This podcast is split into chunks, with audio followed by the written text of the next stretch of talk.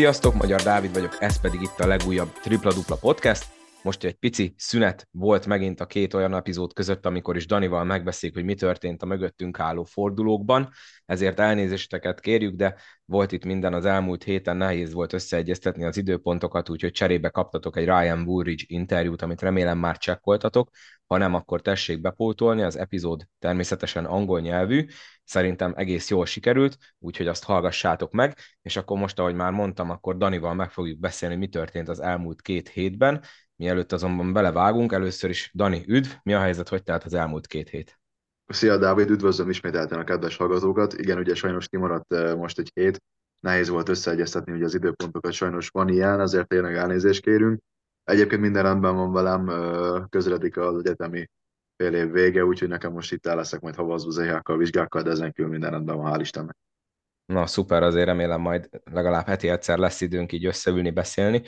két hétnyi forduló van mögöttünk, ugye volt ebben BL is, meg, meg bajnokik, meg minden, úgyhogy úgy gondoltam, hogy nem fogunk egyesével végigmenni a mérkőzések, hanem megint játszunk egy kis játékot, úgy, mint a múltkor a túlkoraival. Ezt is egy külföldi, egy NBA-s podcastből vettem, méghozzá a Mismatchből, amit én nagyon szeretek hallgatni. Ennek az a címe, hogy ez igaz, ez talán igaz, vagy ez nevetséges mind a ketten fogunk majd állításokat mondani, és akkor a másik, illetve hát közösen eldöntjük, hogy ez igaz, ez az állítás, ez talán igaz, vagy egyszerűen nevetséges. Nagyon szeretem, amikor a, a mismatchben ezt játszák a Kevin O'Connorék, úgyhogy úgy gondoltam, hogy próbálkozzunk meg ezzel, és akkor én, mint jó házigazda Dániel, átadom neked a lehetőséget, hogy akkor te kezd az első ilyen megállapításoddal. Jó, az első megállapításom, hogy azt el kell mondani, hogy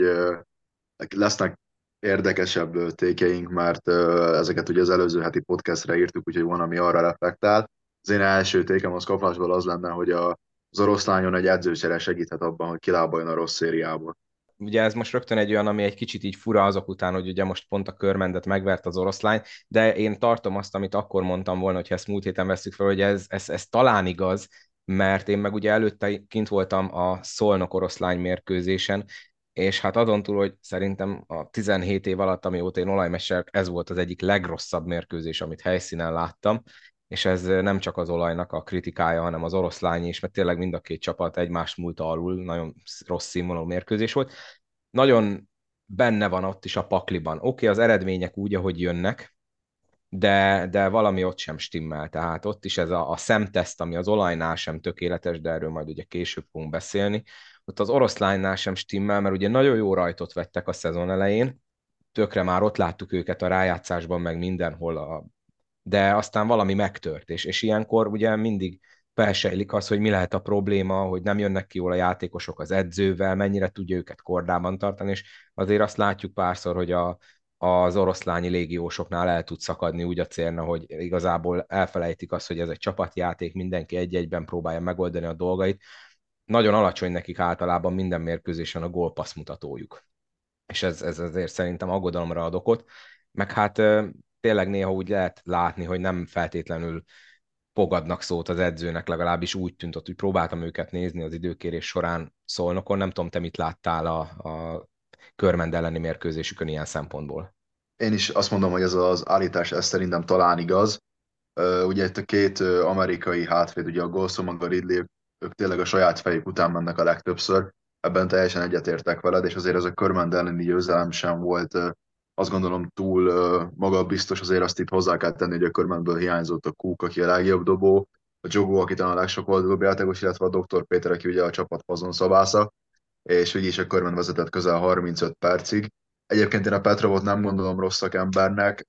de de lehet, hogy egy, egy új impulzus más tudnak kihozni ezekből a játékosokból, hiszen ha visszagondolunk, akkor itt azért a Golsonnak is volt már 30 pontos meccse, az utóbbi 4-5 meccse nem nagyon jött ki neki a lépés, most újra a Körmánd ellen. Igen, azt gondolom én is, hogy, hogy az oroszlány esetleg 8-ba akar jutni, vagy a kupát meg akarja csípni, akkor lehet, hogy valamiféle változásra lenne szüksége. Légiós cserét én egyelőre ott még nem, nem vizionálnék, én azt gondolom, hogy az edző az, aki mozdítható, és így, hogy kezdenek a magyar játékosok egyre jobb teljesítmény nyújtani, gondolok itt a Balsai Ádámra legfőképp, illetve a Rujáknak is jó meccs volt pont például a Körmend ellen. Így, így azt gondolom, hogy az edző múlik majd az, hogy, hogy össze tudja rakni ezeket a puzzle darabokat, és, és oda tudnak érni azokra a helyekre, amiket itt tényleg a 3 0 szezon kezdés után mi próbáltunk azért már vizionálni.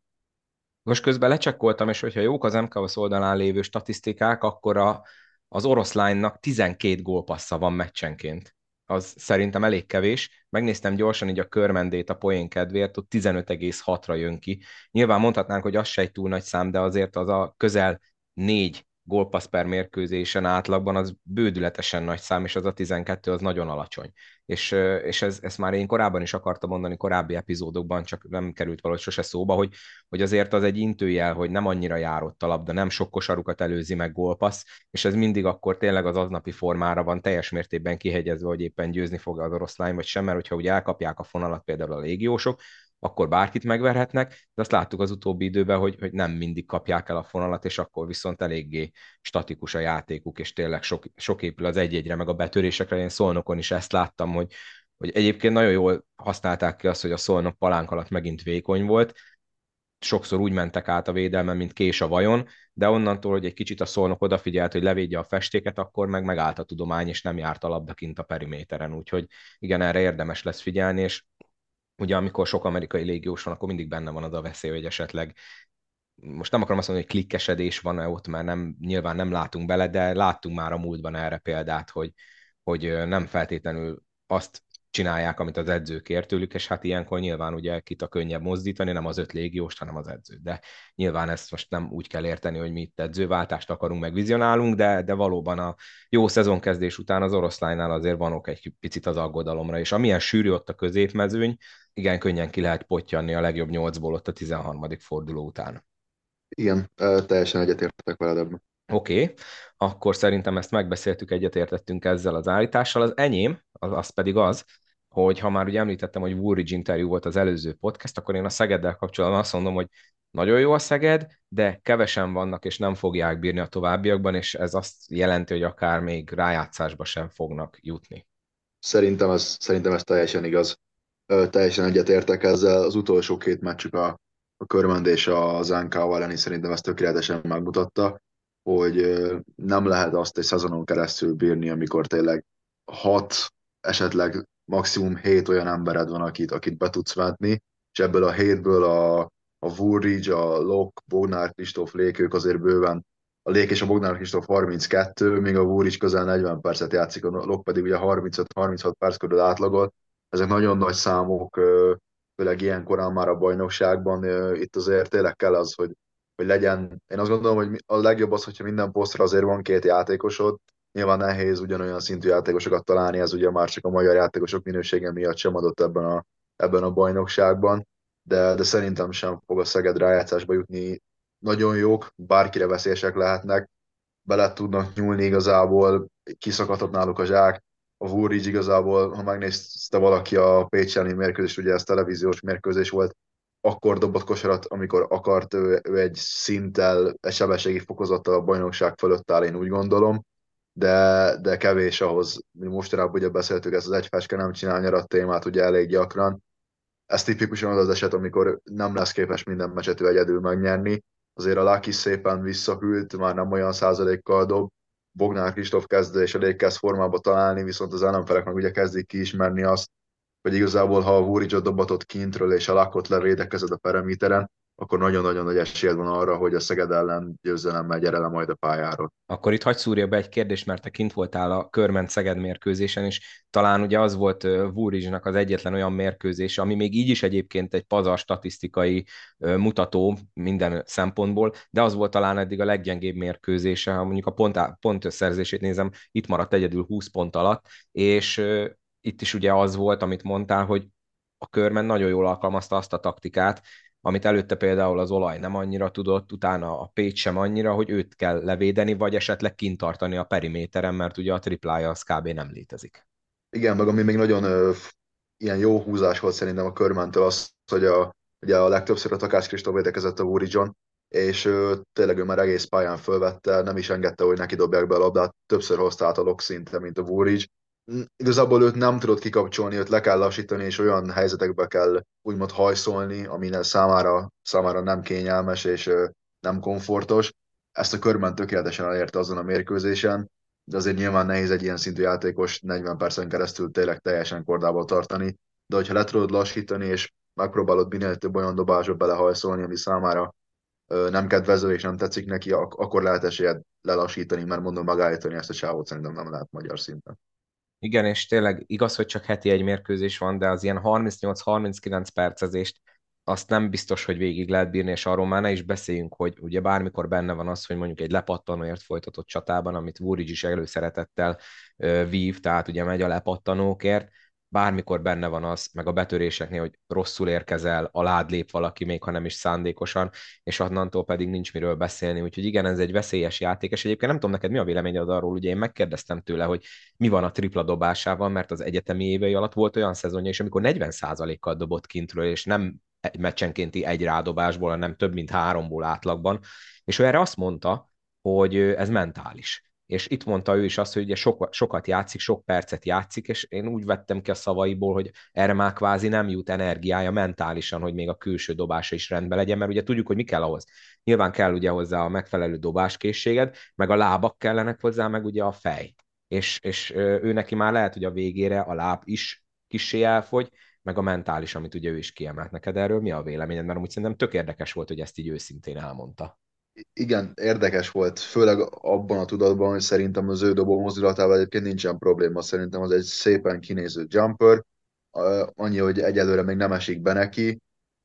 Nyilván az tényleg érdekes, hogy ő is a mentális faktort hozza elő. Én szerintem inkább, amit te is mondtál, azért itt a lábak is előjönnek, tehát hogy azért aki 40 percet végignyom, lehet, hogy a, arra az időre, amikor tényleg egy-két triplával mondjuk tudnál lendíteni a csapaton, nincs elég lábad ahhoz, úgymond, hogy konkrétan eldobja a gyűrűig. Főleg azért furcsa, mert tényleg ez a játékos, hogy te is mondtad, volt az egyetemi évei alatt 40%-os triplázó, ami ugye kifejezetten jónak mondható. Szerintem ő, ő ezt le fogja tudni rendezni majd magában, és szerintem az ő dobása meg fog érkezni, de ez kelleni fog az is nyilván, hogy azért ő próbálkozzon kintről, mert volt olyan meccs például a körmenden, amikor a jól tudom, nem is vállalt triplát, mint talán az Etelen is egy rádobása volt, Kecskeméten talán egy vagy kettő, úgyhogy nem is nagyon próbálkozik velük, de, de ha meg azt a másik oldalról nézem, akkor befelé meg igazából bárkit megver. Lehet, hogy úgy gondolja, biztos kettes jobb, mint egy, egy necces hármas, és ebbe a bajnokságban képes arra, vagy úgy érzi, képes arra, hogy bárkit bármikor megverni és bármikor kosarat szerezzen, de ahhoz, hogy a Szeged tudjon sikeres lenni, az az ő dobásának már kezd nem érkezni majd a bajnokságban nem tudok ezt többet hozzátenni igazából, akkor ebben is egyetértünk. Nem akarok pessimista lenni, de szerintem ezt nem lehet ilyen hosszú távon bírni, és előbb-utóbb a scouting is ugye ki fogja ezt emelni, és egyre több csapat fogja tudni azt csinálni, amit éppen a körmen megcsinált, még ha nem is egész mérkőzésen, és, és igazából én is egyetértek veled, hogy szerintem ez az állítás igaz, úgyhogy te következel, Dániel. Az én következő állításom az az, hogy a Zalaegerszegnek legalább két légiós kell cserélnie ahhoz, hogy meg tudja közelíteni a tavaly eredményét.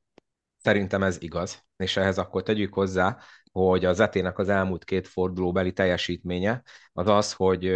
nem tudom, hogy hogy mondjam jobban, hogy megajándékozták az atomerőműt az első győzelmükkel, mert nem akarom elvenni a Paksnak az érdemeit, de az, hogy hazai pályán kikaptak az addig nulla győzelmes Pakstól, az, az, az minimum eléggé felháborító szerintem az alajaknak. Ugyan utána nyertek Sopronban, de hát nem feltétlenül ez a legnagyobb fegyvertény, a Sopron ezersebből vérzik, ugye nekik is edzőváltásuk volt, Gasper Potosnik visszatér a magyar bajnokságba, úgyhogy való, én szerintem igen, és mondok ehhez egy statisztikát, remélem, hogy nem te akartad elmondani, Dani, de szerintem ez nagyon érdekes az előző Sopron elleni meccsről. Lekunász 7-ből 0, Green 4-ből 0, Misula 8-ból 0.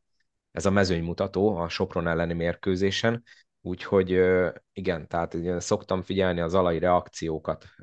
közösségi oldalakon, nincsenek szerintem teljes mértékben megelégedve a légiósokkal. Nem is lehetnek, ugye én már itt kiemeltem pár adásra ezelőtt, hogy én a Lekunászt azt cserélném, mert igazából amit én látok, az a csávó nem csinál más, csak dobálja magát meg, megállás nélkül pofázik. A Green pedig egyelőre értékeltetlen kategória, én ezzel a kettővel kezdeném ugye kaptam azért már korábbi adásokban kommenteket, hogy, hogy ezt hogy mondhatok ilyet, de, de én kiállok emellett a véleményem mellett. Én azt gondolom, hogy az etét, ha csak veszem ezt a két játékost, a Grid és a, és a Lekunász, nézzük meg tovább, kik játszottak ezeken a posztokon, Liam O'Reilly és Mitchell Smith, össze nem hasonlítható a két játékos. A, azt gondolom, hogy a négyes poszt manapság az egyik legfontosabb a, a kosárlabdában. A Lekunász oké, okay, hogy megcsinálja a dirty work mert, mert nem lehet tőle elvenni, hogy megy a patonóért, meg, meg megcsinálja azt, amit igazából más nem. De, de igazából sem, semmit nem csinál, ami, ami olyan lenne, hogy, hogy itt tudná tartani hosszú távon, és eredményeket tudná vele elérni. Az osztály is hozza magát, a Higgsnek a statja rendben van, sokszor az ő ö, döntéshozataival sincsenek megelégedve az egerszegi szurkolók, vagy én olvasom a fórumokat.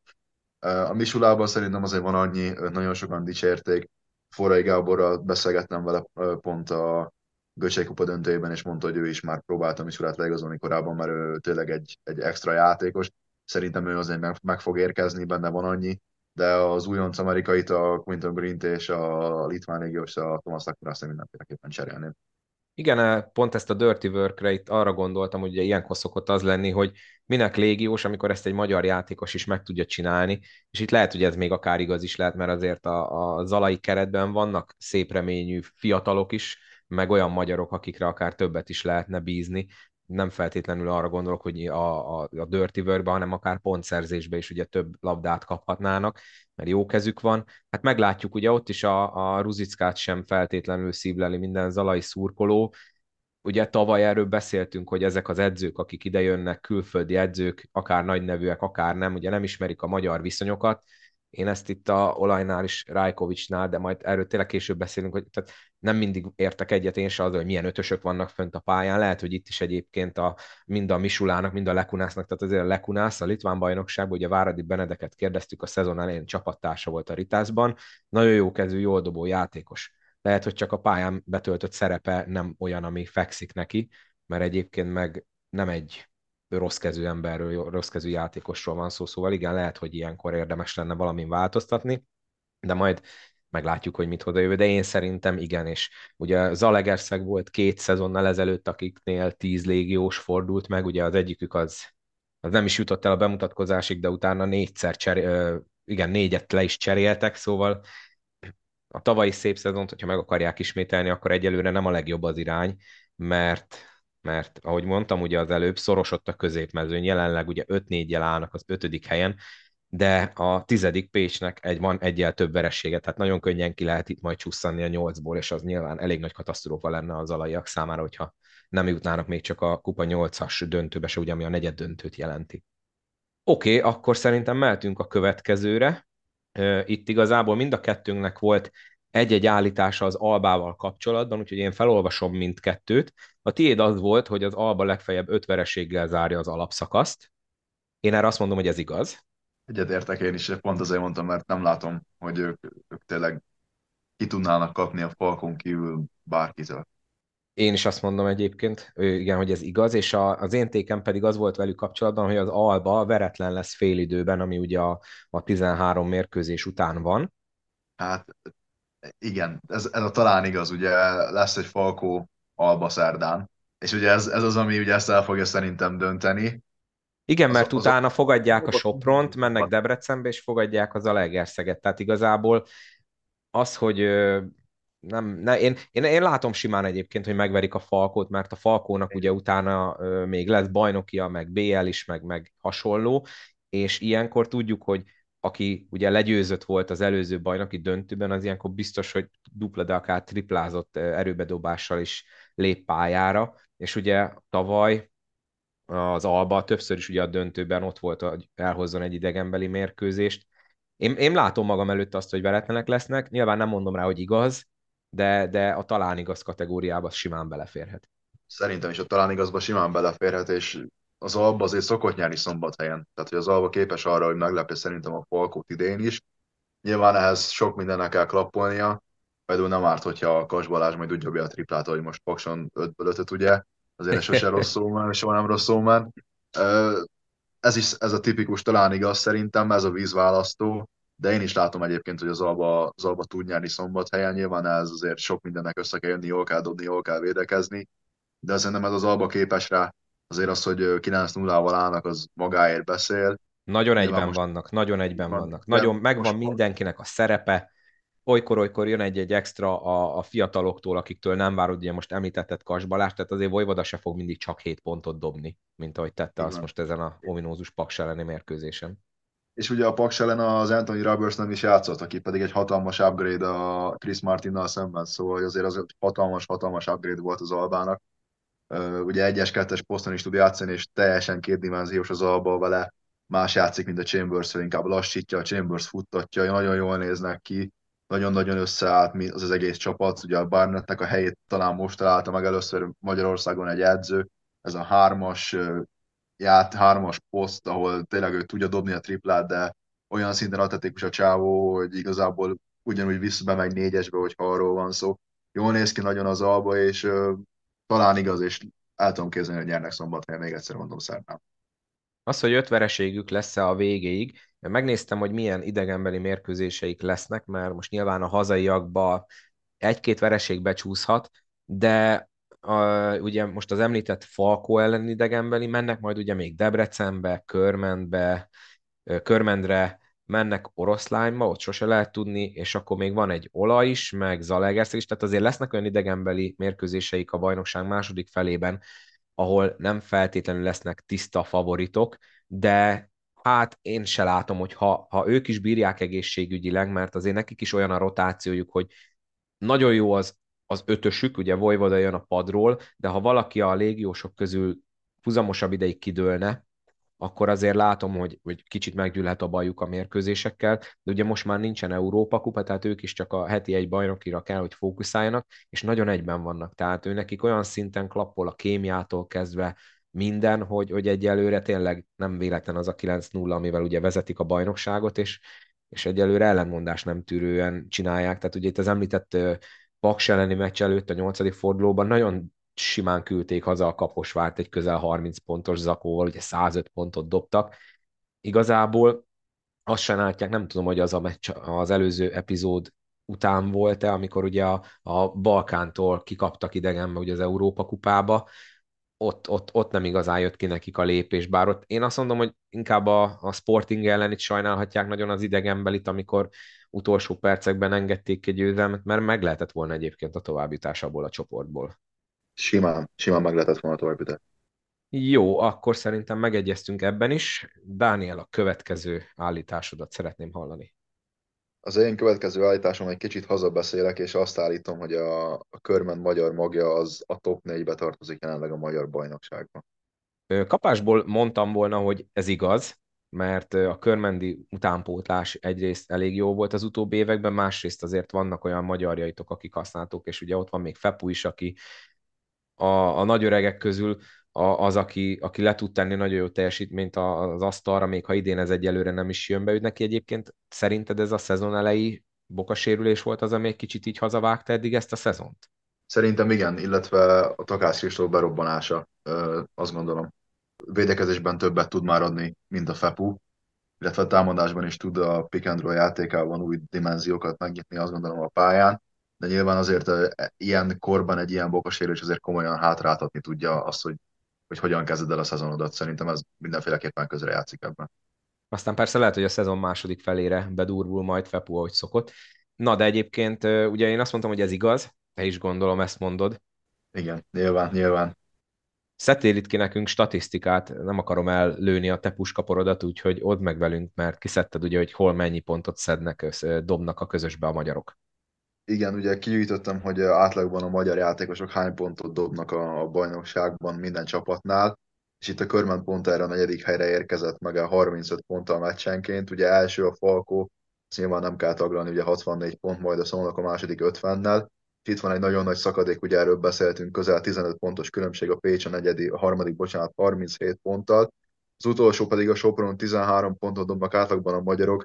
hát ez, ez harmad gyenge, igazából ez majdnem a, a nullához közeli. De az És ha, ha jól tippelek, abból legalább egy 7-8-at a Molnár Marci szed össze, így ugye? Van, így van, így van, ugye, és az Alba is például 30 pontot dob, de ebből a 30-ból a Boly egy 20-ast vállal, Úgyhogy azért érdekes ez a statisztikai mutató szerintem. A körmenben azért jól megosztik ott a Durázi takás átlagol 10-10 körül a Fepu most ezzel az oroszlányi meccsel feltornázta olyan 6 pontra nagyjából az átlagát. Úgyhogy igazából erre a statisztikai mutatóra alapozva hoztam ezt az állítást, hogy a körmen top 4-es. Nyilván kicsit hazabeszélek, ilyenkor van bennem egy kis elfogultság, de azt gondolom, hogy a, a Christopher már évek óta közel válogatott szinten játszik, a Fepuban mindig ben van az extra, a Dr. Peti idénre olyan érett irányító játékot hozott, amit szerintem senki sem várt tőle, illetve a Takás Kristóf berobbanása az utóbbi két meccsen is, ugye 30 pontot dobott az utolsó két meccsen összesen, eddig a 9 meccsből azt hiszem 6-szor dobott 10 pont fölött, és, és ő lehet az, aki, aki majd átválti úgymond a felfutót, ugye ezt a bizonyos tafétát, akit mindenki vár,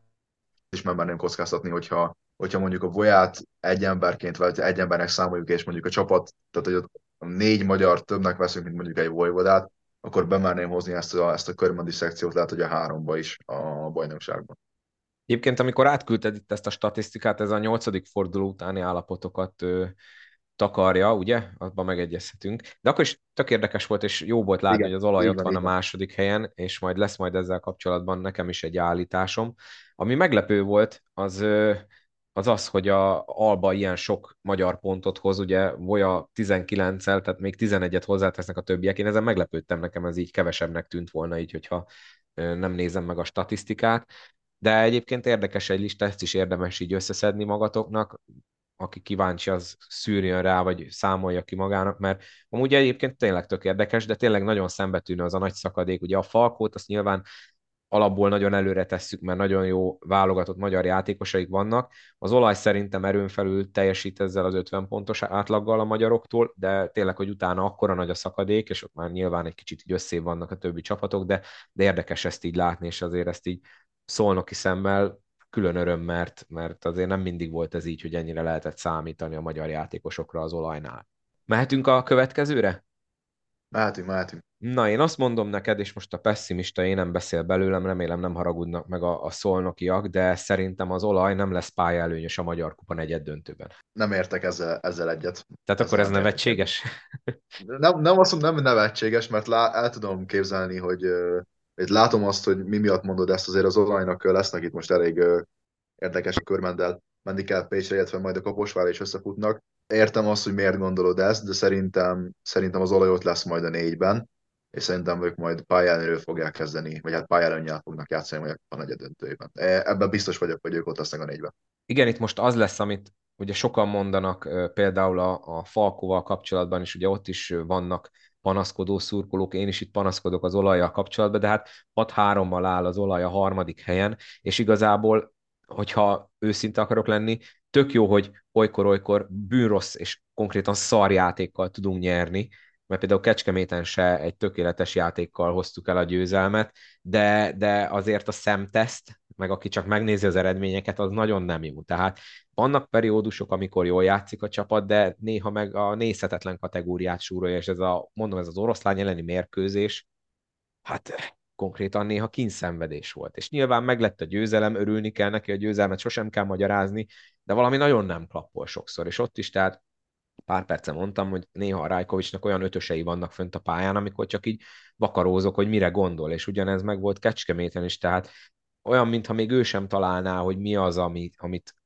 tud játszatni a csapattal, mik, kik azok az ötösök, akikben bízik, és, és nyilván ezen nem segített az, hogy a szezon eleje óta sérülésekkel kell bajlódni, de ugye most már hál' Istennek visszatért Lukács Norbi, Wiggins is úgy néz ki, hogy most már fog tudni játszani, jött egy új légiós, tehát értem én, hogy nem könnyű így ezt megcsinálni a szezon elején, de akkor is jó lenne, hogyha már ennél elő, előrébb járnánk. Aztán nyilván persze tényleg most bárki a fejemhez vághatja, hogy hát ember 6-3-mal ott a csapat az élmezőnyben, mit panaszkodsz, de mondom, a szemteszt az, ami nem tetszik, és természetesen én szerintem is azt mondom, hogy ez nevetséges a saját állításomra, és remélhetőleg pozitívan fog csalódni, de én nagyon félek például most a hétvégi Falko elleni mérkőzéstől, tehát én, én látok magam előtt egy olyan szkenáriót, hogy, hogy feltörli velünk a padlót a Falkó, hát remélhetőleg nem így lesz, majd ugye a tévében ezt mindenki tudja nézni, de utána tartok a Körmend elleni hazaitól is, és hát Pécset meg, ahogy a Pécs játszik, főleg hazai pályán, egyáltalán nem mondom, hogy megvan az a győzelem, és ugye most 6-3-mal áll az olaj, utána van négy csapat 5-4-jel, van még 3-4-5-tel. És ugye van négy forduló, tehát hogyha itt az olaj megy egy 1-3-at például, akkor simán lehet, hogy, hogy legalább két csapat megelőzi itt a mögötte lévő üldöző bolyból. Főleg ugye, hogy ebből kettő konkrétan közvetlen rivális a Körmend és a Pécs személyében. De mondom, ne legyen igazam. Szerint, szerintem nem lesz, én megadom az olajnak ezt, hogy szerintem be lesznek a legjobb négyben majd a kupasorsoláskor. Azért az üldözőknek is most például a körmendről azért mi is játszunk még majd a Falkóval, ugye mi majd ugye jövünk pont hozzátok ugye szónokra, itt azért mindenkinek lesznek nehéz mérkőzései. Szerintem az a legtöbb csapatról elmondható, hogy ez egy előre idén nem a legjobb. Szinte, szinte mindenki tud olyan meccset mondani, ami tényleg közel nem a, azt mondom, hogy nézhetetlen kategória, de látott már színvonalasabb mérkőzést Magyarországon ember szinte minden szezonban. De ugye tényleg a győzelmek megjönnek, ugye 6-3-mal tényleg ott vagytok a harmadik helyen stabilan, mert a körbeverések azok ebből a fordulóban is megtörténtek, igazából akinek nyerni kellett volna, az nem tudott, és, és én azt gondolom tényleg, hogy a szónak ott lesz. Igen, és ugye abból a három vereségből kettő is akkor jött a Zete és az Albellen, amikor erőteljesen foghíjas volt a csapat, tehát ezt is meg lehet magyarázni, csak mondom, jó lenne, hogyha tehát én mindig azt mondom, hogy kapjunk ki, de játszunk jól. Nyilván ez, ez egy olyan vágyálom, amit minden, mindenki szeretne elérni, de ha meg rosszul játszunk és úgy nyerünk, akkor sem kéne panaszkodni, és nem is panaszkodok tovább. Úgyhogy Dani, a következő állításod. A Sopron az új edzővel, a Gáspár Potosnyikkal sem fog nyolcba jutni az év végén. Ez igaz. Ez igaz szerintem. Hozzátéve, hogy amiről az előbb beszéltünk, hogy a soproni magyarok teljesítménye az karcolja az értékelhetetlen kategóriát, elég nagy hátrányt szedtek össze, ugye itt az előző két fordulóban két vereség, kikaptak otthon az etétől, ugye előbb említettem, kikaptak Debrecenben a Deactól, meglátjuk. Gasper tudjuk jól, hogy az első szezonjában tud alakítani, de ez, hogy ugye menet közben veszi át, és, és tényleg nagy hátrányban van a Sopron, 3-6 találnak a 11. helyen, még így is, hogy szoros a középmezőny, én szerintem ezt már nem lehet behozni, mert, mert igazából ott is nem csak a magyarokkal van probléma, én szerintem. Ugye most volt nekik egy nem sikerült légiós cseré, cseréjük, megbukott a, a légiósuk a,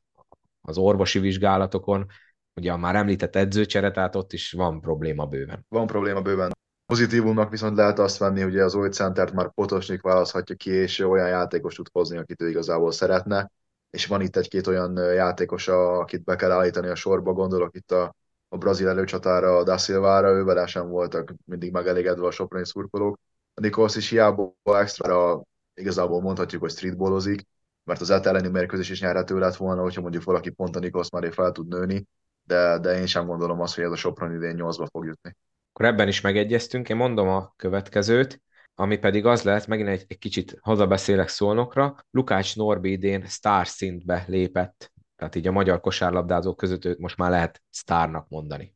Én erre azt mondom, hogy ez teljesen igaz. Az elmúlt két szónak győzem a Kecskemét ellen, azt gondolom, hogy ő volt az a faktor, aki eldöntötte mind a kétszer a mérkőzést. Extrát játszik, közel 30 pontos teljesítmények, közel dupla-duplás teljesítmények, remek mezőnymutató, a triplája is kezd megérkezni, nagyon látványosan játszik, mindkét oldalon tényleg azt ki lehet mondani, egy igazi two-way player, több poszton bevethető, hármas, négyes poszton is, és ugye még az 23-as szabálynak is megfelel, szerintem szinte tudott lépni, szerintem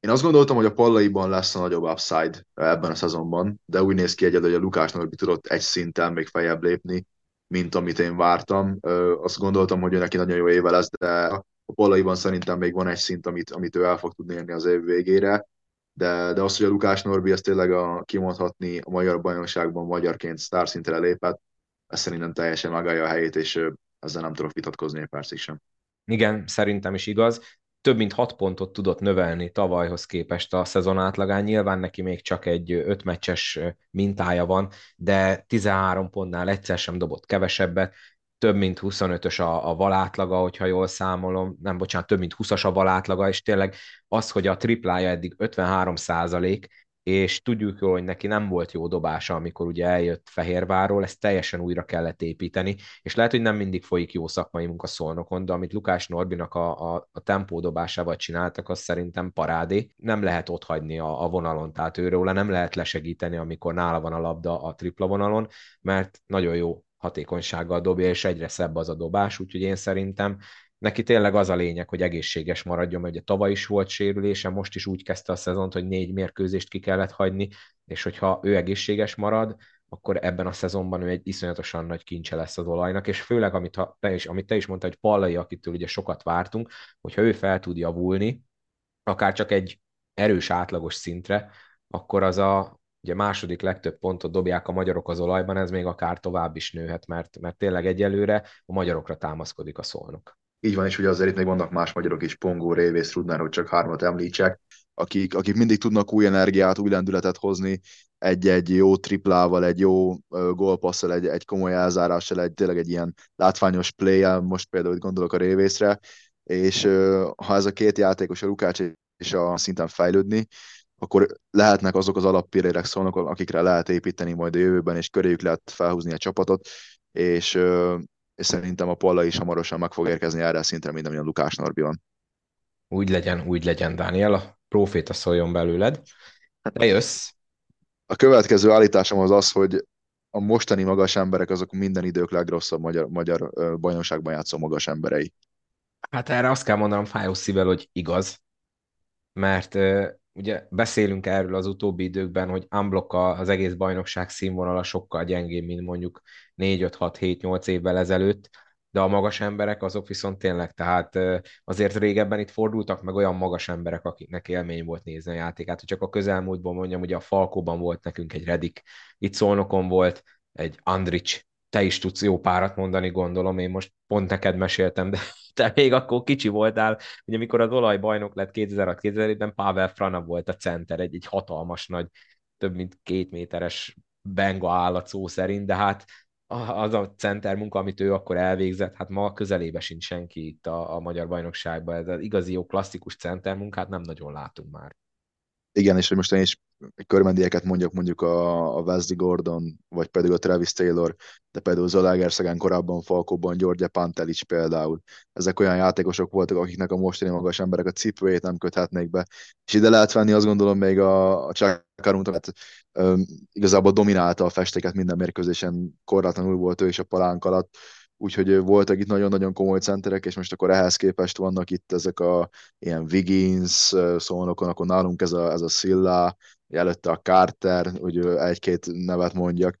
Érdekes, sajnos ezt be kell látni, hogy magyar magas ember sincs, akivel ugye tudnád őket igazából pótolni, mert azok az igazi magyar magasok, például a Lórán Peti, ugye Tótád is már azért kifele megy, a Kellerákos sem mai gyerek már, a, még azt mondom a Molnár Marci, illetve idén nagyon-nagyon lesz valami, majd a Meleg Gergő, ugye, ugye Rád Géber Akadémiánál, de, de nagyon-nagyon nem találjuk el mostanában ezeket a magas embereket, mert azért tegyük szívünkre a kezünket, azért az Andrich, Redik, Gordon itt olyan dominánsak lennének ebben a bajnokságban, hogy tényleg párját ritkítaná az, hogy, hogy minden mérkőzésen tudnák hozni azt gondolom a 30 valós teljesítményeket,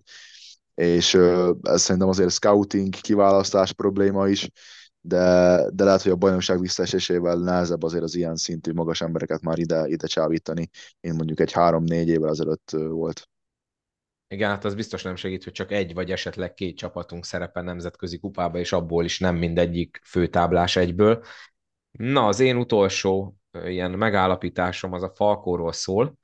és ezt már valóban sokszor említettük, de most én szeretném egy kicsit jobban kibontani, az az, hogy a falkó mély kerete az okoz, illetve okozhat problémákat. Egyetértek, ez szerintem így van, és ugye erről már rengeteget beszéltünk, főleg ugye itt a gár pozíciókra utaltunk mi, így van. De, de ugye itt azért a hármas poszton is van bőven tumultus, mert azért ott a Benke, Kovács Benedek, Jordánó, azt gondolom a Tanó Andris is tud hármas játszani, hogyha nagyon megköveteli ezt a haza itt, itt lehetnek ebből problémák, ugye látjuk is a BL meccseken, ugye Konakov lenyilatkozta, amikor a Benkeszilárt hiányzott a Kecskemét egy győzelem után, hogy ilyen rövid rotációval csoda, hogy ilyen eredményt tudtak elérni. Tehát abban, abban a rövid rotációban játszott 11 ember, és szinte mindenki, 10, mindenki elérte legalább a 10 percet. Nem bízik annyira azokban a játékosokban, akik, akik mondjuk olyan érkeztek ide, és uh, még tanulniuk kell úgymond a rendszert. Én ezt problémaként látom, mert uh, én azt gondolom, hogy a, a Tanó Andris és a Pongó Marci is, vagy akár a Kovács Benedek is letette tavaly azt a, az asztalra, ami alapján bőven meg lehetne bízni bennük akkor, hogy mondjuk egy Benkeszidárt hiányzik, akinek szerintem egyelőre egyébként pont nincsen kiemelkedő éve. A Jordánó is szerintem nagyon-nagyon hasznos kiegészítő ember, megjöttek a triplái, és életveszélyes, hogy őt ott hagyják Úgyhogy meg kell oldani ezt a problémát, meg kell találni a játékperceket. Sokszor én is úgy esne, hogy nem igazán találja azt az ötöst, ami, ami igazából tudna működni. Itt azért, hogyha Perzoli nem hozott volna három vagy négy 30 pontos ö, mérkőzést a, az elmúlt egy-két hétben, akkor lehet, hogy a Falkó többször került volna bajba, mert ő benne van egyedül az az extra, ami, ami té- képes tényleg mérkőzéseket eldönteni, és egyelőre úgy látjuk bajnokságokat is. A pot is nagyon visszaesett a tavalyi önmagához képest, úgyhogy meg kell találni a rotációs lehetőségeket, és hogy kinek hogyan kell elosztani majd a játékperceket, de, de lehet, hogy tényleg az, hogy ilyen sokan vannak ilyen jók, és egy szinten az lehet, hogy több problémát tud okozni, mint ahogyan a Wúrizsel beszéltet, hogy a, a hét ember és a hétből három mondjuk 40 percezik, tényleg kinek mi áll jól, egyelőre a Falkónak az nagyon jól áll, hogyha a Perzoli kezében a labda, mert ő minden mérkőzést igazából eldönt egyedül. Tehát hogy kell az, hogy a többiek is felnőjenek a Perzoli, hogyha őnála egyszer majd kifogy a puskapor, akkor, akkor ki fog az, aki előre fog lépni, és képes ezt majd meccseket eldönteni.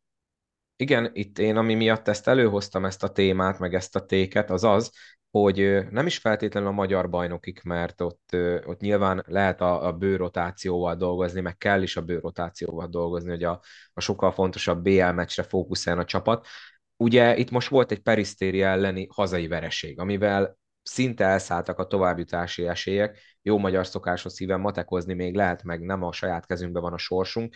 Ugye 87-90 lett a vége, Pongo dobotta az egyenlítésért, de hát ilyen 20 közeli mínuszba volt sokáig a Falko, és Perzoli vezérletével visszajöttek, de nekem ami, ami nagyon szembetűnő volt, és itt ugye jó is, hogy felhoztat, hogy én ugye ezt megkérdeztem Búristól, és ő azt mondta, hogy ugye neki ki van osztva a szerepe, ő tudja, hogy ennyit fog játszani, tudja, hogy ezt kell csinálnia, a többiek is tudják, hogy mi a feladatuk. Nyilván nem azt mondom, hogy ez a Falkónál nincs meg, mert biztosan megvan, ezer százalék, hogy megvan, de ami nekem nagyon feltűnő volt, hogy most mondom a statisztikát a perisztéri elleni mérkőzésről, Perzolinak volt 20 mezőnykísérlete összesen, és akkor utána 8 volt Pongó Marcinak, volt 7 Jordánónak és Baracsnak, illetve volt 6 Tájbinak. Utána még volt 5 Kellernek és Potnak. Tehát ez, hogy a Perzoli ennyivel többet vállalt, ez olyan, mintha, amit te is mondtál, hogy mintha még nem lennének meg a szerepek a csapaton belül. Ugye szerintem sokkal egészségesebb, hogyha ha megvan az, hogy te vagy az első opció, te vagy a második opció, vagy az egy per B opció, ahol ugye olyan játékosok vannak, hogy mondjuk közel azonos szint, ugye például ezt látjuk Szegeden, hogy Buric és Lok az, aki ugye elviszi a mezőnykísérleteknek a jó nagy százalékát, és akkor javaslok mindenkinek azt, mert tök jó lenne, hogy most tudnám mutatni azt, amiről beszélni fogok. Vannak ilyen gamescore megoszlások, a kosástat.hu oldalon lehet nézni a csapat statisztikáknál, egy ilyen kördiagram. És ez a magyar bajnokikról szól, és Per Zoli szerzi a Falkó pontjainak a 28%-át, és utána egy hatalmas nagy szakadék, Pot 12%, Tájbi 10, Keller 9, Pongo 9, Benke 7, Jordánó 7. Tehát utána van Perzoli, aki egy, egy A opció, és utána nem B opció van, hanem már C opciók jönnek tö, ö, sorban egymás után. És akkor mondok pár ugyanilyen ö, statisztikát máshonnan. Nézzük az Albánál, hogy oszlik ez mindez meg. Barnett 21%, Chambers 19, Vojvoda 17, Diki 16, Fillmore 15. Tehát itt sokkal jobban szétoszlik, ugye? Megvan Barnett, mint első opció, de ott van Chambers, mint egy per B, és ott van Voja is, mint egy per C. Tehát, sőt, lehet tovább sorolni, érez, érzitek a különbséget, meg te is érzed szerintem a különbséget, akkor a következő olaj Tomás 23, Clay 16, Eats 15, Lukács 14, tehát itt már azért kicsit Tomásnak nagyobb az előnye, de itt is így megvan, hogy ő tisztán az első opció, és utána jönnek a többiek közel azonos, de nem akkora különbséggel, mint ugye Perlután. Akkor nálatok Tolbert 21, Cook 17, Morgan 15, Durázi 11, Jogó 10, Takács 10. Itt is sokkal egészségesebbnek tűnik ez a szerepek eloszlása. És akkor, amit említettem, a Szeged áll talán a legközelebb ehhez, de mégsem, mert ugyan Woolrich 33%-át szerzi a pontoknak, Lok pedig 20-at, de utána ott van Bognár Kristóf 17-tel, Lég 17-tel, tehát még itt is sokkal jobban megvan, hogy ki tisztán a második, harmadik opció. Meg akkor még poénból ide mondom az Zalaegerszeget, Higgs 24, Tóth Ádám 16, Osztó is 16, Keller 11, tehát valahogy a többi csapatnál már sokkal inkább le van az tisztulva, hogy kinek kell fellépnie az első számú opció mellé, míg a Falkónál ez, ez, ez olyan, mintha ott a második, harmadik opció még nem lenne eldöntve, és, és mindenkinek labdát kell kapnia, mindenkinek percet kell kapnia, mert ugye nyilván az egókat is kezelni kell, mert az jól hangzik, hogy csapatjátékosok vagyunk, meg a csapat sikere az első, de most akinek csak erre a szezonra van szerződés, és jövőre mondjuk jó szerződést akar, annak igenis villantani kell statisztikát, mert sok helyen azt fogják először megnézni, nem pedig azt, hogy hú, amúgy a mezőnyben a, a, a kuri munkát mennyire jól végezte el. Nem tudom neked erről mi a véleményed, de szerintem ez tök érdekes, és tényleg nézzétek meg a kosástat.hu oldalon ezeket a Gamescore megoszlásokat, mert tök érdekes ezt így. Lehet elmondva nem volt annyira látványos, mint hogyha előttetek lennének ezek a kördiagramok. Teljesen egyetértek veled, én is szeretem azt, hogyha megoszlik az, hogy igen, én vagyok az első, én vagyok a második, te meg a harmadik opció. A Falkóban egyelőre egy opció van, hogyha nagyon nagy baj van, ez egyelőre ez beválik, minden fronton nem lehet tőlük elvenni. Azért a Perző tipikusan az a játékos, amikor azt mondja az edző, hogy go get bucket, akkor oda megy, és akkor megszerzi ezt a kosarat, de nem, nem szabad tőle sem szerintem elvárni azt, hogy ugye, e, esélytelen fizikai képtelenség az, hogy valaki szezonon keresztül 30 pontokat tudjon dobni akkor, amikor kell, mert, mert igazából a csapatból más nem tud fellépni, és hogyha megkapja a labdát, akkor az első gondolata az, hogy akkor nekem most az egyes opciónak kell adnom a labdát, mert ő biztos, hogy kosarat fog szerezni, én pedig nem biztos, hogy ezt a kosarat ugyanúgy meg tudom szerezni, mint hogy meg tudja szerezni az első opció. A, a legjobban elosztik ugye ez az Albánál, látszik is, minden mérkőzésen több lábon állnak, ha valakinek nem megy, akkor majd fellép a másik ember, és akkor ő rendezi le a partit, vagy ha a másodiknak nem megy, akkor majd ő mondjuk a Fillmore, vagy jön a Voivoda, hogyha nem megy a Barnettnek és a Chambersnek. Sokkal egészségesebb ez az eloszlás. Nyilván azért a Falkó olyan szinten van, hogy, hogy itthon simán elevickél ezzel, nyilván ezt hozzá kell tenni, de ahogy te is mondtad a BL-ben, hogy itt hatalmas volt a különbség a rádobások számában, még mondjuk a Malaga ellen is azt mondom, hogy egész jól járt a labda, de, de itt a Peristeri ellen annyira, annyira perre volt kiegyezve az, hogy menj és csináld, és, és hoz, hoz minket vissza, vagy, vagy próbálnak megnyerni,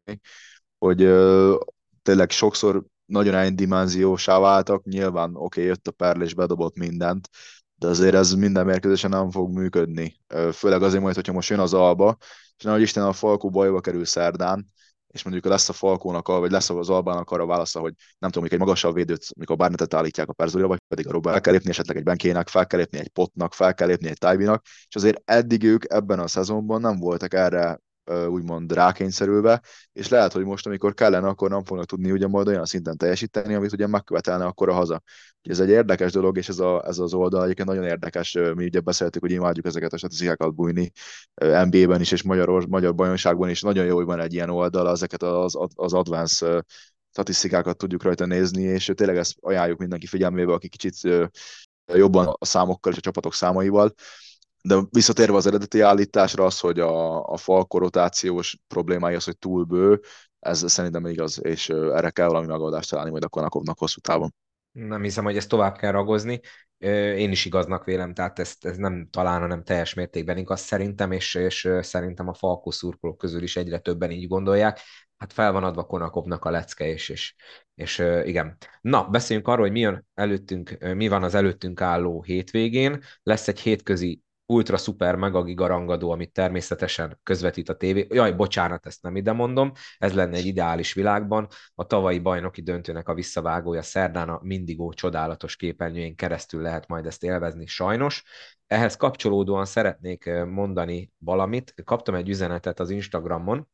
azzal kapcsolatosan, hogy ugye az előző epizódban, kettővel ezelőtt beszéltünk a MKS jövőbeli terveiről, és ez a, a kedves hallgató, ő volt tavasszal egy tanulmányúton a Sport TV-nél, és ő ott rákérdezett erre a kosárlabdára, és elárulták neki, hogy az NBA, az nincs a top 5 sportban a nézettség szerint ott a Sport TV-nél,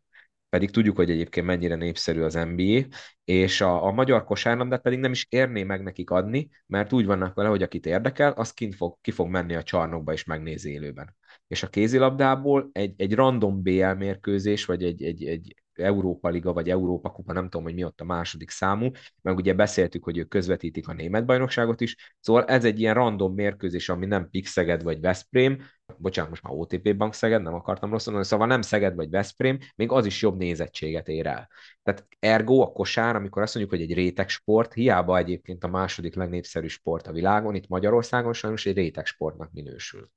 és ebből is látjuk, hogy hol a helye, hogy van egy ilyen hatalmas nagy rangadó, és oké, okay, szerdán ugye foci BL van az M4-en, de ott van a Duna World, ami ugye M4 Sport Plus, vagy akár adhatnák online is, ahogy ugye régen a foci meccseket adták, nem kéne feltétlenül a, a TV, tévében élőben közvetíteni, de legalább lenne egy normális online közvetítés, mert a Mindigo, és ehhez ide kapcsolom a mai, ma megjelent sportál interjút Báder Mártonnal, amikor is azt mondta, hogy bocsánat, megkeresem gyorsan, mert ezt szó szerint szeretném beidézni, hogy aki még nem olvast el, az is hallja, mert ugye nyilván szóba került a, a Mindigo is ezzel kapcsolatban. Azt mondja, hogy egy fél pillanat türelmet kérek, mert ezzel nem készültem, de kellett volna. Azt mondja, hogy Valóban voltak technikai problémák az elmúlt években, de a fejlesztés folyamatos, már nagyon kevés a fennakadás. Na most nem akarok azt mondani, hogy ez nettó hazugság, de, de, de hát tulajdonképpen évek óta ugyanaz a szar. Már bocsánat a kifejezésért. Szurkolók tudnának mesélni arról, hogy mennyit láttak két héttel ezelőtt a Kecskemét elleni bajnokiukból, meg még ki tudja hány helyről lehetne erről mesélni, és az, hogy van egy normál közvetítés, az nem nagy vívmány 2023-ban, mert a minőség az olykor a 720 pixelt sem éri el, ami ez a, a HD Ready tv kora mondjuk 10 évvel ezelőttről. Az, hogy ugye az automata kamera még egy gyors indítást valószínűleg mindig nem tud lekövetni, azt már szóra sem érdemes, mert a mezei emberke már örül, hogyha egyáltalán látja a közvetítést. Az, hogy eredményjelző nem mindig van, meg hasonlók, azt meg már tényleg csak habatortán, tehát azért ezt mondani, hogy kevés a fennakadás, valószínűleg idén még ott az MKS-ben nem sok mindigós közvetítést néztek, vagy egyáltalán nem figyelnek a, a reakciókra, mert ugye régen még lehetett azt olvasni a fórumokon, hogy írtak valami problémával kapcsolatban az ügyfélszolgálatnak, és akkor kaptak egy hónapi plusz tagságot. De idén már ez sincs, tehát nem jön válasz se, de ez már szerintem tavaly is így volt, hogy válasz se jön a, a reklamációra. Úgyhogy különösen öröm volt ezt a egy mondatot olvasni a, a Baden interjúban, egyébként sok minden nem derült ki, továbbra is keresik a külföldi szövetségi kapitányt, olvassátok el az interjút, olyan túl sok minden nem tudtok meg belőle. Igazából ez a mindigos részhez én sem csatolnék hozzá különösebben semmit, szerintem elmondtad minden magyar kosár szerető ember véleményét, úgyhogy én ezt igazából ennyivel le is zárom. Egyébként azt elfelejtettem mondani, hogy ez egy 13. fordulóból előrehozott mérkőzés. A tizedik fordulót megrendezik úgy hétvégén, hogy már van egy csütörtöki mérkőzésünk, egy Honvéd Paks, lesz egy Zete Deac, Körment Kecskemét, Kaposvár Szeged, Pécs Oroszlány, Alba Sopron, és ugye akkor vasárnap jön a tévés mérkőzés, a rangadó a, a Szolnok Falkó, amitől én ugye félek, úgyhogy ezek a mérkőzések lesznek, legalább azt láthatjuk a tévébe. Dani, te mit vársz ettől az előttünk álló fordulótól, és ugye eddig kevés szó esett róla, de most már a hajrájába vagyunk annak, hogy ki az, aki bejut a nyolcas, a legjobb nyolc közés ezáltal a Magyar Kupába, ki az, aki pedig nem, úgyhogy most már tényleg minden mérkőzésnek hatványozottan tétje van. Igen, itt most már minden meccsnek tétje van. Szerintem a kapásból a csütörtöki meccsen ott a Honvéd Pakson ott el fog dőlni az, hogy a, hogy a Honvéd lesz úgymond a Paks és első számú kihívója a kiesésért elkerülő csatában. Én a szolnokot nem féltem a falkot, sem, hogy a szolnok szerintem meg fogja viccelni a falkót. A szerdai meccs, hogy arra még kicsit beszéljek, szerintem az egy, ez egy kosárlabda ünnep lesz. Én nagyon magas színvonalú játékot várok, nagyon magas színvonalú kosárlabdát, sok ponttal, jó dobásokkal, remek taktikai elemekkel, és az szerintem egy egylabdás meccs lesz, de, de most azt mondom, hogy szerintem a Falkó behúzza, méghozzá azért, mert mert a hazai pálya, semmi más. Ha ez most Fehérváron lenne, akkor valószínűleg az Albát mondanám. De ugye, amit mondtál te is, ugye itt a kupa nem nagyon bukhat az, aki tényleg a nyolcba akar maradni. Annyira együtt van a mezőny, hogy igazából egy verességgel ki tudsz csúszni simán a nyolcból, de egy győzelem meg, meg majdnem azt mondom, hogy, hogy 6-4-jel azért a, majd a 4-6-os, meg az 5-5-ös csapatok ellen lesz olyan előny, amivel azért már be lehet majd csúszni a nyolcba, és ugye itt azért még a pályaelőny sem egy utolsó kérdés szerint, amit azért mindenki szeretne megszerezni, hogy a négyben mindenképpen bejuthasson. Itt azért az ilyen Körmen, Zalaegerszeg, ezek a csapatoknak nagyon kell kaparni, hogyha, hogyha ugye szeretnének majd pályelőnyt szerezni, a Körmen ugye tavaly például kupában sem volt, szóval nálunk ez mindenféleképpen presztis kerés, hogy általán oda kerüljünk a nyolcba. Úgyhogy itt tényleg most már ez, ha nem is öldöklő küzdelem lesz, de mindenféleképpen komoly presztízsel és tétel bíró meccsek jönnek majd a következő pár fordulóban. Igen, igen. Szerinted egyébként mi az, amivel meg lehet majd csípni a, a nyolcat? Ugye most per pillanat a négy-ötös Kaposvár áll a nyolcadik helyen, de ugyanilyen mérlege van az oroszlánynak és a Pécsnek. Szerinted elképzelhető, hogy negatív mérleggel ott lehet valaki a nyolcadik helyen, majd négy fordulóval később? Szerintem nem. Szerintem kell hozzá a pozitív mérleg, hogy oda jussál a nyolcba. Hm. Tehát akkor legalább egy 7-6 kelleni fog.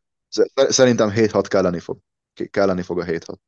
Igen, ez, ez is érdekes, amit mondtál, hogy akkor ki lesz az Atomnak a, a kihívója. Azért a Kecskemét is ezzel a kettő héttel nem lehet valami boldog, és ők most mennek ugye körmendre, ez az a párosítás, ami hosszú évekig mindig a hazai csapat győzelmét hozta, és most sem a Kecskemét lesz a, az esélyes, tehát igazából ő, ő velük is sajnos most itt ilyen szempontból kell beszélni, hogy, hogy akkor lehet, hogy igazából három szereplős lesz ez a kiesésért folytatott küzdelem, mert ugyan a Sopron is csak egyel van fölöttük, de, de ott szerintem a Gasper annyira összerántja majd őket, hogy, hogy közvetlen kiesési gondjaik ne legyenek,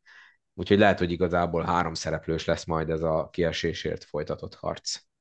Előfordult, ugye a Kecskemét pont tavaly törte meg ezt az árkot, amikor nyertek Körmenden, reméljük ez most nem folytatódik ez a győzelmi széria, de, de amúgy egyébként nem gondolom, hogy a Kecskemétnek kiesési gondjai lesznek, hogy tudni őket annyira kapni, hogy, hogy a kiesést biztosan elkerüljék majd. Igen, most azért közel álltak a kétszer is a bravúrhoz, épp hogy kikaptak ugye a Falkótól is, ez az, amit említettem, hogy az első fél időben nem sokat lehetett látni a Mindigón, és a Szolnok ellen is nagyon sokáig vezettek a negyedik negyedben, hogy aztán a végén teljesen leblokkoljanak, és talán két pontot szereztek az utolsó négy percben, de nem is ez a lényeg, úgyhogy ezek a mérkőzések lesznek, és mielőtt még elbúcsúznék, egy helyesbítést kell, hogy tegyek, talán ezzel kellett volna kezdeni a podcast elején, elnézést, hogy nem ezzel kezdtem, de ugye az MKOS reakciós podcastünkben ott azt tévesen állítottam, hogy, illetve állítottuk, hogy ugye az a terv, hogy nem számít a bajnokságnak a színvonal, a lényeg az ugye, hogy neki facsarva érjenek, érkezzenek a válogatott programra nyáron a játékosok. Ezt az utánpótlás bajnokságokkal kapcsolatban mondta a Mészáros Zalán, ezt félreértettem én is, meg, meg ti is, hogy kicsit rátok is dobjam ugye rád és Andrásra vizes lepedőt, de mivel én vagyok a házigazda, erre nekem kellett volna figyelni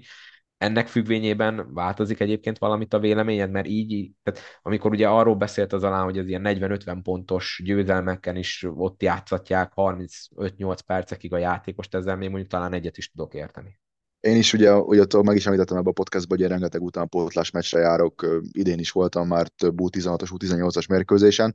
ezzel egyet tudok érteni, ugyanakkor azt gondolom, hogy a csapatnak akkor is fontosabb lesz az, hogy szezon végén bajnok legyen, mint hogy az UP válogatott majd jó eredményt érjen el a játékosával a, a világ vagy a, a kontinens védalokon. Igen, mert egy, ugye az utánpótlásban is az a, a, a fokmérő, hogy ki milyen, mennyit nyer meg, milyen címeket nyer meg, mert valószínűleg még ezt számolják. Na mindegy, úgyhogy ezért elnézést kérünk, ezért a hibáért, és akkor ennyi lett volna a mai, remélem ezt a kis játékot élveztétek, talán egy kicsit jobb volt beszélni a mérkőzésekről, és tudom, hogy volt olyan, akiről most nem esett szó, de majd legközelebb akkor maradunk valószínűleg a klasszikusabb formulánál, és beszélni fogunk majd a külföldön játszókról is, most azt kihagyjuk, majd bepótoljuk legközelebb. Úgyhogy Dani, ha nincs más, akkor köszönöm szépen, hogy ezúttal is itt voltál. Ugye jön az utolsó forduló novemberben, lesz majd gondolom megint szavazása a kosáson, hogy ki volt a hónap legjobbja a korosztályokban is, meg úgy általában. Igen, igen, tervezem. Így egy kicsit nehezebb lesz, ugye, mert minden játékosnak minden egyes novemberi meccsét meg kell nézni, sajnos nem tudom hónapokra lebontva megnézni, de, de tervezem ezt a szavazást ismételten, illetve azon is gondolkozom, hogy majd a, az én admin társaimmal saját magunk is megválasztjuk a saját kis MVP-nket, legjobb magyarunkat, 23-asunkat, illetve edzőnket. Köszönöm ismét, hogy itt láttam és formula ez a kis játék, szerintem ez érdekesebbé teszi egy kicsit a podcastet, és talán kicsit hallgatóbb, barátabb is, és tényleg remélem találkozunk jövő héten, nem lesz talán semmi akadály, és engem is a ziák pont úgy kerülnek el, hogy rá fogok tudni majd érni így a későbbi órákban este. Jó van, Dani, köszi szépen, hogy itt voltál, nektek pedig köszi szépen, hogy meghallgattátok ezt az epizódot is. Hallgassátok meg az előzőt, amiben Ryan woolridge beszélgettem, akit pont ugye a kosársó Insta oldal követői szavaztak meg október MVP-nek, előtte ugye pár márkal is beszéltem, aki meg a legjobb 23-as lett, úgyhogy talán ebből is egy hagyomány lesz, hogy minden hónapban majd a két aktuális legjobbnak választott itt lesz a podcastben. Úgyhogy tényleg akkor nincs más hátra, mint hogy elmondjam, hogy iratkozzatok fel, ha még valamilyen fura okból kifolyólag nem tettétek volna meg. A YouTube-ra is tessék feliratkozni, mert a 200. adás óta ott is meg lehet tekinteni az aktuális epizódot, hogyha valaki eddig onnan hiányolta és azért nem hallgatta, akkor már ez sem lehet kifogás, meg természetesen iratkozzatok fel bármelyik applikációban is hallgatjátok, Facebookon, Instagramon tessék követni, mert például Ryannek is lehetett kérdéseket küldeni az Instagramon és a Facebookon keresztül, és ez legközelebb is így lesz valószínűleg, és akkor jó szurkolást az előttünk álló mérkőzésekre, lesznek csemegék, találkozunk legközelebb, vigyázzatok magatokra, sziasztok!